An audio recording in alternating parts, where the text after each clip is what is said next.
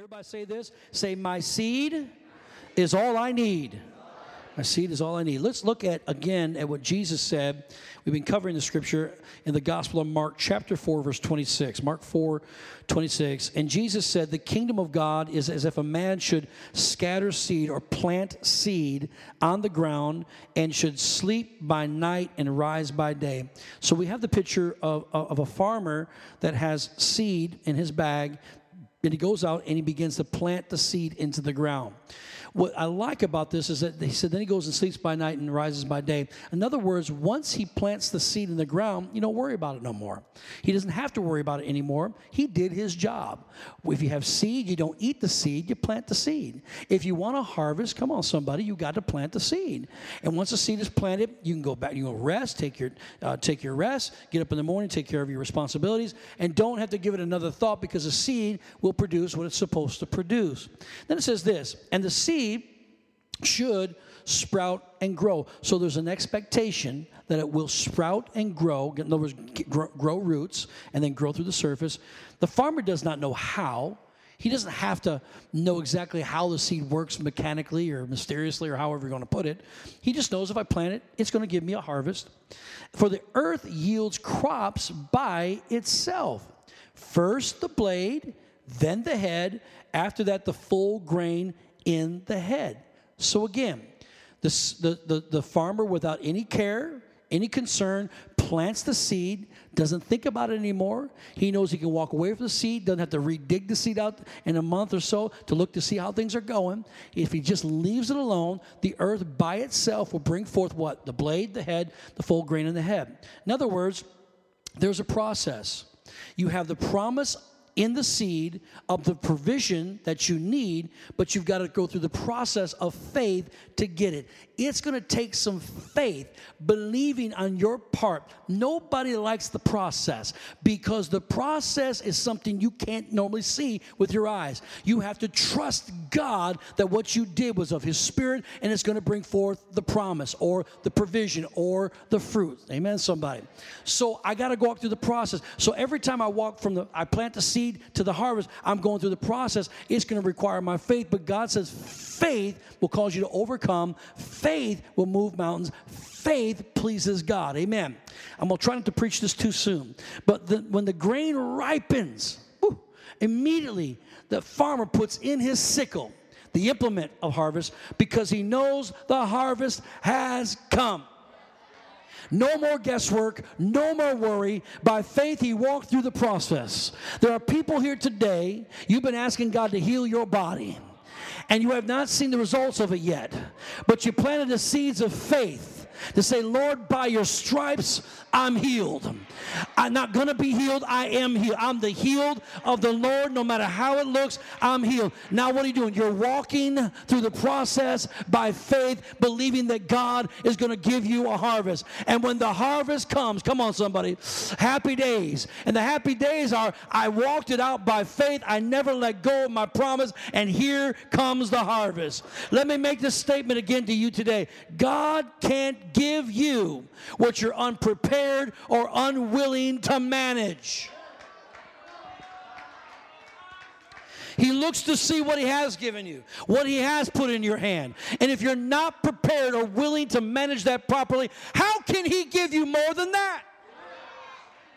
David is a great example of this in the Word of God, one of my favorite people. You know how you identify with certain people? I identify with David the most, I think.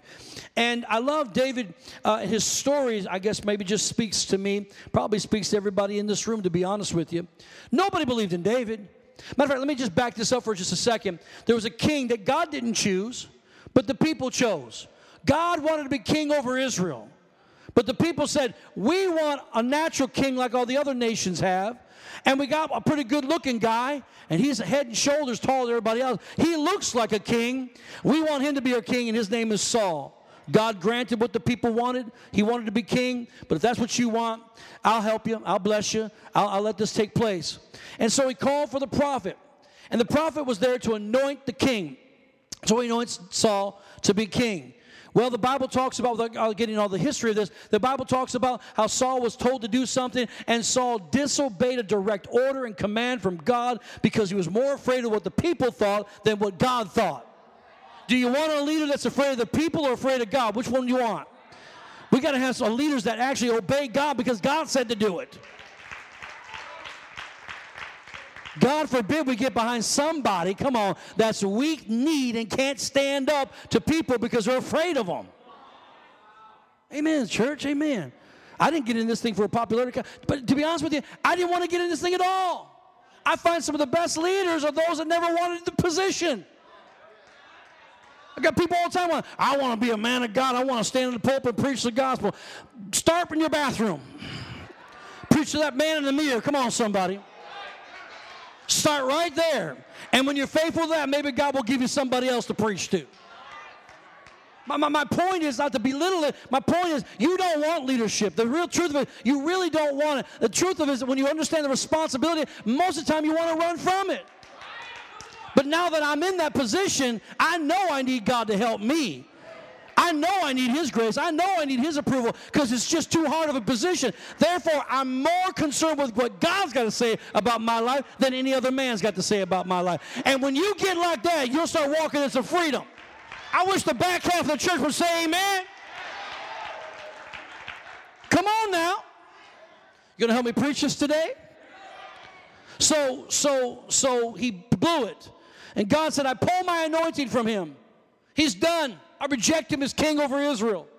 I will choose me another king. Samuel, go anoint me another king. Get your horn of oil and go to where I tell you. And he told him to go to Jesse's house. He goes to Jesse's house, and Jesse has all boys. All these boys, good looking guys. And um, he gets to the house.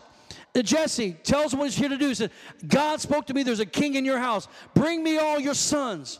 So he brings in the sons one by one into the house. And one by one, God rejects each one of them. Says, That's not the king. That's not the king. He goes to every single one. That's not the king. Now, there's nobody else in the house. And so he goes, Wait a second. God sent me here and there's no more sons. Are you telling me that you have no more sons? Yeah, I got one other boy. Mm. His name is David. We keep him kind of in the back, you know, and you know, he's kind of young and he's got a lot to learn. And I got him keeping a few sheep on the back side of the hill over there. And, uh, you know, he's not what we call kingly. You sure it's not one of my other boys? He said, Bring me this David. So he brings David in the house, and when he sees David, the Spirit of God falls on Samuel and said, He's the one I've chosen. Don't let anybody talk you out of who God chose you to be. I don't care if nobody sees it, including your natural father may not see the greatness on the inside of you, but God chose. He chose you. That'll preach. I should just say amen and call it a day right there. Am I right? God saw, and when God, when he saw, Samuel saw what God saw in him, he anointed him with oil and said, You're the king over Israel. And let me just tell you something unless David was willing to keep and be responsible and manage a few sheep,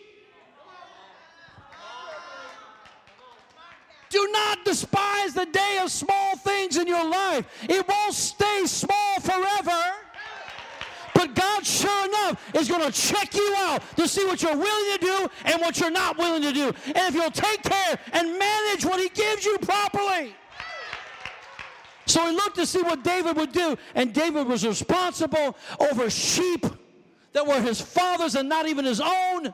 And God said, All I need you to do is learn how a sheep thinks and learn how a sheep eats and how a sheep uh, eats and how it sleeps and, and how, how its wool has to be managed and, and, and, and taken care of and what they're afraid of and, and what they're good at. And I want you to know everything about them. And if you can do that over three sheep, I know you can do it over thousands of my sheep in Israel. This morning I was here at 4:30 in the morning. I was praying. I was walking this altar right here, believing God for a great day for all of us, and just just pouring it out before the Lord. And as I'm pouring it out before the Lord, thinking about the message, God reminds me of Isaiah chapter 61. Isaiah 61 is what He gave my wife and I to start this church uh, way back in 1999. And before I ever met anybody here, uh, He gave me this this scripture, and He said, "This is going to be your mission, your purpose, and the vision of this church.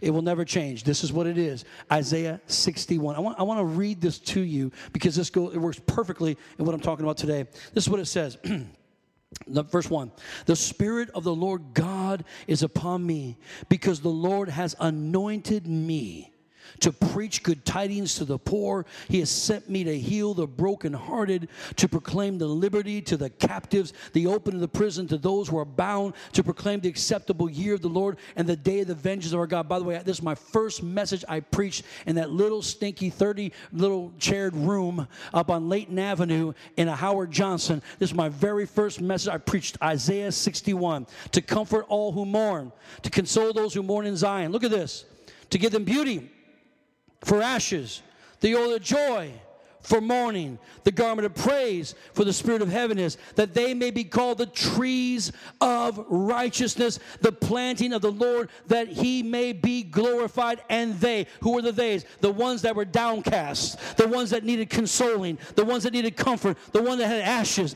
the one that had heaviness. Come on, somebody. The ones that were forgotten about, the misfit. They shall rebuild the old ruins. They shall raise up the former desolation. They shall repair the ruined cities, the desolation of many generations. What does this say? He said, Some, when they come in this door, in the doors of this church, you don't see them like they see them.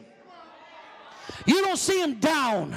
You don't see them discouraged. You don't see them depressed. You don't see them their life all messed up. You don't see them with all the devils they got in their life and on their life and all about the. I want you to see them as a tree of righteousness.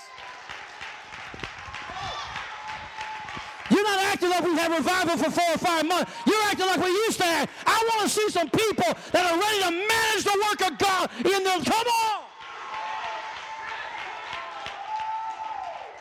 You're almost there. If God's calling you to be a part of this church, what are you waiting for? This ain't supposed to be your vacation church. You'll come over here and get some. I'm gonna go. I'm sleep on the faith builders today. I'm gonna get what I need. No, you don't need that. We don't need any more of that. We need some people that will commit to what God is doing in this house, and sign up growth track today. That's your that's your entry level. That's how you get in this church. Sign up today, and you don't have to join the church at the end of class, but at least you get a chance to know a little bit more about us. You'll find out about yourself as well, and it happens next week. So don't miss out about that. I remember, guys. I remember all of this. I remember uh, having those moments and saying, Lord, what is going on in my world? What's going on in my life? Not knowing for sure what was happening, but it was making me responsible for even the mess so that I could have a message. Making me responsible for the test so I could have a testimony. Come on, church. He's looking for somebody. Somebody. Look what it says here in Luke 13, verse 6. And he spoke this parable a certain man had a fig tree planted in his vineyard, and he came seeking fruit on it and found none. Then he said to the keeper of the vineyard, Look, for three years. Now, this is the owner talking to the farmer. Look, for three years I have come seeking fruit on this fig tree, and I find none. Look at his re- remedy for this cut it down. Why should it use up the ground? I said this last week. We like the Jesus that shows us mercy but have trouble with the Jesus that holds us accountable. Joel Osteen don't preach like that. I'm sorry, I love him. He'll tell you everything's mercy and grace, and that's his anointing. That's what he's supposed to be doing. I, will talk about where the rubber meets the road, real life, and making you responsible and getting you to understand that life isn't like that all the time. You walk through hell sometimes, and you better know why you're walking through hell, or the devil will take you there with him. That's how I preach. And I'm not stopping. I know and recognize we're in a war and we better get on our war gear. I'm, I'm not backing down for no man, for nobody. We're going in, guys. I'm taking this church in. I'm taking this in if it's five of us. We're going in. And I know it's going to be a lot more than that. So he says, I want you to be responsible. He calls us to manage what He gives us. He puts the man in the garden. He says, Manage the work of my hands. He says, Have dominion and authority and keep and till the ground. I make you responsible. I'm going to make you accountable for what I give you. So Jesus is revealing the heart of the Father in Luke chapter 13. He's revealing the Father's disappointment over not seeing an investment on the land, or rather on the seed that he sowed into the ground.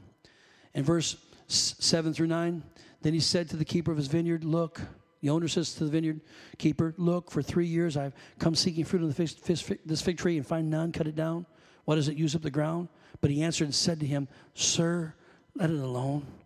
This year also, until I dig around it. Remember that. Until I dig around it. Until I fertilize it. Remember that. The owner of the vineyard was truly expecting fruit that he could enjoy from the tree that he had planted, but he found none. He had disappointment. John 15, 8. By this my Father is glorified, that you bear much fruit so you will be my disciples. You've got to do what you've got to do to have yourself bearing fruit in this life. You cannot take the lazy man approach and say one day it'll all come together. No, honey, unless you're willing to put yourself on the line and work it and toil with that ground. Come on, somebody, and believe God for it. It's not going to happen. That word glorified is the word resemble. By this, my Father is resembled that you bear much fruit. When we bear fruit, we resemble the Father. He wants us to have much fruit. So now we have the Jesus who's looking to see what the return is on his investment. And here he has come to the conclusion that this tree is not a giver, it's a taker. It takes everything you give it, but has no desire to give back. God provided the soil. God provided the rain. God provided the sunlight. He gives it a farmer. He gives it a caretaker. He gives you a pastor who will till it and fertilize it and prune it and take care of it. But this tree has decided it will only take, it will not give back of its fruit. Church is very difficult to trust someone when you do all the heavy lifting when you're the only one who picks up the check, when you are the one who keeps your word, when you do all the praying, when you're the one that shows up early and on time, when you do the loving and caring in the relationship, when you're the one that's responsible and takes care of what needs to be done, it's very difficult to trust those and to build a life with those who live for themselves only, but expect everybody else to take care of them. That can transfer from your life right into this church. It's the same spirit that hits your life and your people in your life as it does right here in the house of God. Gimme, gimme, gimme. My name is Jimmy. I'm here to get what I want. Give me what I want. Give me what I need. I'm here to eat up the resources. Now, you don't say that, but with your actions, it's exactly what you do. Don't give a dime when it comes time to clean the church. You don't show up. You put your name on the line. You say, I'm going to be here. You don't keep true to your word. I'm, I'm going to tell it like it is because it needs to be said. And I have done this my whole life, and I'm going to keep doing it the way God wants me to do it. And I love you with all my heart, and I want you back next week. But if that's this is what's going to separate us, let it be so. This needs to be said. The truth of the matter is, the body of Christ is weak and anemic. We want it, we say we're in war, but we're actually not in war. We're still in somebody's basement thinking about going into battle, but we're too afraid to go in battle. We won't get up and do anything for God. But, buddy, we know all the stats of the Green Bay Packers, honey. We know the latest movie and the one who directed it. We got all the scoop, come on, on TMZ. How come I'm preaching better you want to shout this thing? If you shout, we won't know you're talking about you. You got to break this tradition that's been man made that the church is here to meet your need. And when I'm done getting what I want, I'm out, preacher. I'll see you next time. Keep on going. You ain't doing anybody a service here. There are takers and there are makers. There are people who will take from your life and people that will make life better for you. Do we have any makers in the house today? I believe we do people who will give of the fruit of their life, their life skills, and their livelihood to make everything around them better, to make their families better, their jobs better, their neighborhoods better, the house of God better, the kingdom of God better. These makers not only produce fruit and become fruitful to resemble their heavenly Father, but they rejoice and generously give of that fruit to make life a better place to live in. Where's my makers at this morning? I said first service, don't even get me started on the fakers. That's a different sermon altogether. Let me just say, God is the ultimate fruit inspector. And in this story that Jesus is telling, he is saying, I've waited for three years, man, and I have found nothing for my investment. I planted and I got nothing in return. I could have given this spot to another tree. That's why he said, cut it down and plant a new one there. You could have done that two years ago. Why are we, why are we at year three? I could have received fruit by now. What's he saying? I put greatness in this tree, but it never shows me greatness. I put ideas in this tree, but it never shows me ideas. I put strength in this tree, but it never shows me strength. I put helps in this tree, but it never helps anybody. I put abilities in this tree, but it never gives me of their abilities. I want you to cut this thing down. I'm done. But then mercy shows up. Mm, Jesus. And the keeper says, Hold on now. Hold on. I, I, know you got a right to say that. And I know you're the owner of the vineyard. What's he doing? He's interceding on behalf of the tree. He's interceding. He's saying, Slow down now. Could you just give me some more time? You see, owner, I believe in this tree. And I recognize now I should have given it attention three years ago, but I didn't give it the attention that it needed. I just need a little more time. I beg of you, let me get in there, dig around, let me fertilize, let me go ahead and take care of something. Give me just a little more time. I believe in this. And that's what Jesus is saying to us today. When are we going to get real? with the Almighty and get on our face before God and say, Lord, I have not produced the fruit in my life I should have produced by now, and I'm sorry. Don't cut me down. Give me another year. Let me show you what I can do.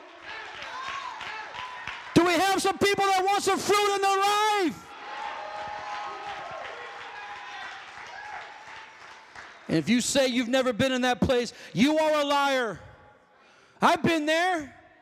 I cried out to God said, Please give me another opportunity. Oh God, I've done it more than one time in my life. I recognize now I didn't give it the attention I should have given. Forgive me.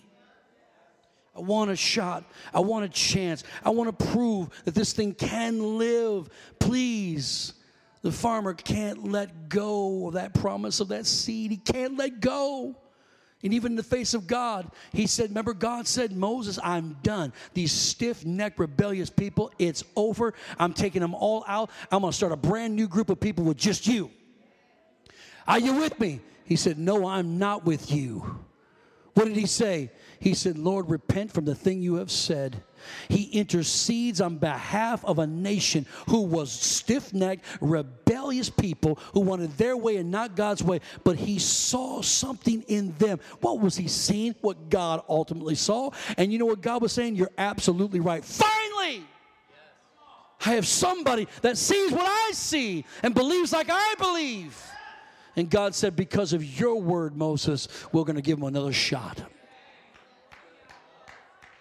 Because remember, God is just, His judgment is always right, but He's merciful and He's kind and He's long suffering and he wants to work with us. He don't want to throw nobody away. He loves you. He loves me.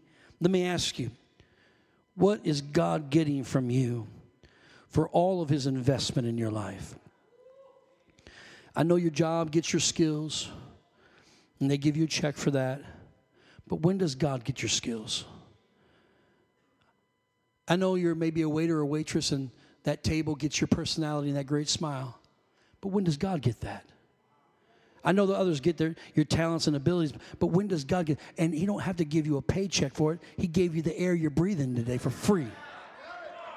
He's God. Church, it's about time we take the advice of Jesus and deal with the fruitlessness of our lives once and for all, and we can turn this thing around. That's the good news. So the remedy of the owner was cut it down. But the remedy of the father was Not yet. Not yet.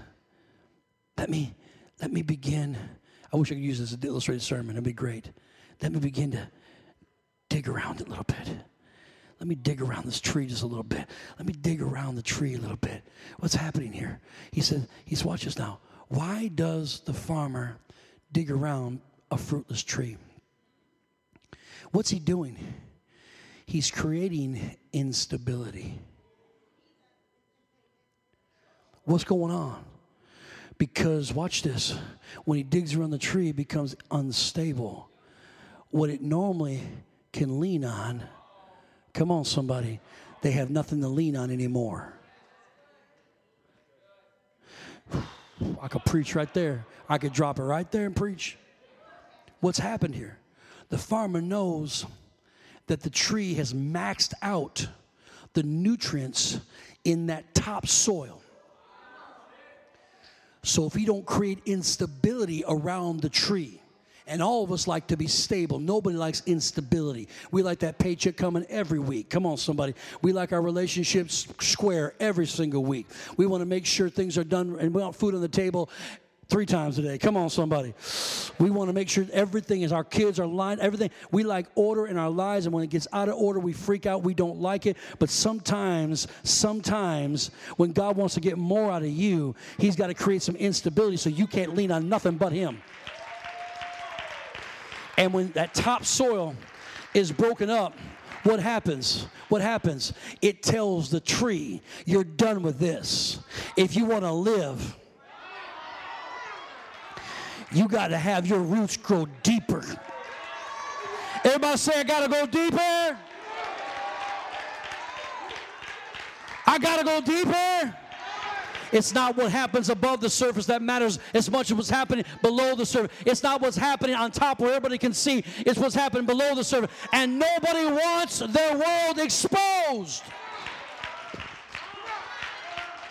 And those roots will begin to reach and grow deeper to grab the richer nutrients of the soil.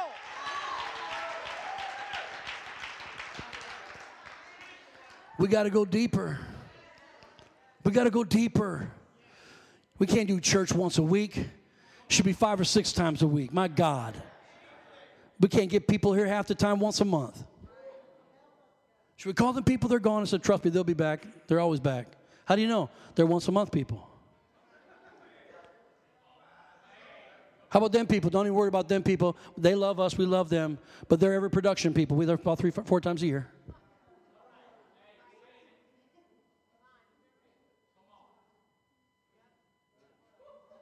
You don't think I don't see that stuff? This is my world. I live it every day. I keep smiling, but I'm here to tell you, I notice stuff. Because you are creatures of habit. If you don't sit in the same spot, I notice. I know you sit. And I'll say, hey, we're so and so here today. They say, yeah, they were sitting in the back. Say, oh, they changed seats on me, see? How about ready to send out the hounds on them, praise God. Yeah, because we got to go deeper. Our relationship with God's got to go deeper and stronger. Church, when you feel like everything's getting unstable around you, He's getting re- you ready for more fruit in your life. And just when you think, oh, okay, I understand now. This is why I've been going through that instability in my life. Oh, it's God making. Okay, I can I can work through that. And all of a sudden, here comes the farmer, and he begins to fertilize. Does anybody know what fertilize is? Just when you thought you were getting through it, somebody throws a whole bunch of crap on you.